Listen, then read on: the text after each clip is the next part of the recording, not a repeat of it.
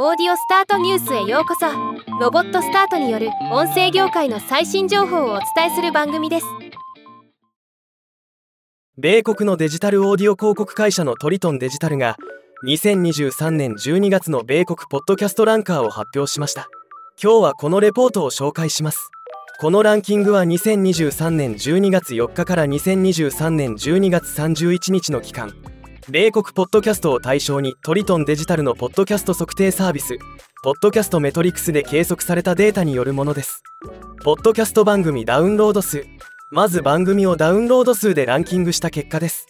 トップは NPR ニュースナウ2位はデートライン NBC3 位はクライムジャンキーといつもの顔ぶれが並びました。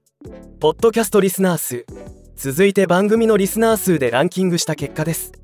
1位は NPR News Now。2位は Crime Junkie。3位は Up First と続きました。リスナー数では true crime ジャンルが引き続き圧倒的な強さを見せています。セールスネットワーク。最後にセールスネットワークをダウンロード数でランキングした結果です。トップは先月同様。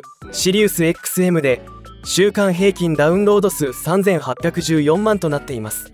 ではまた。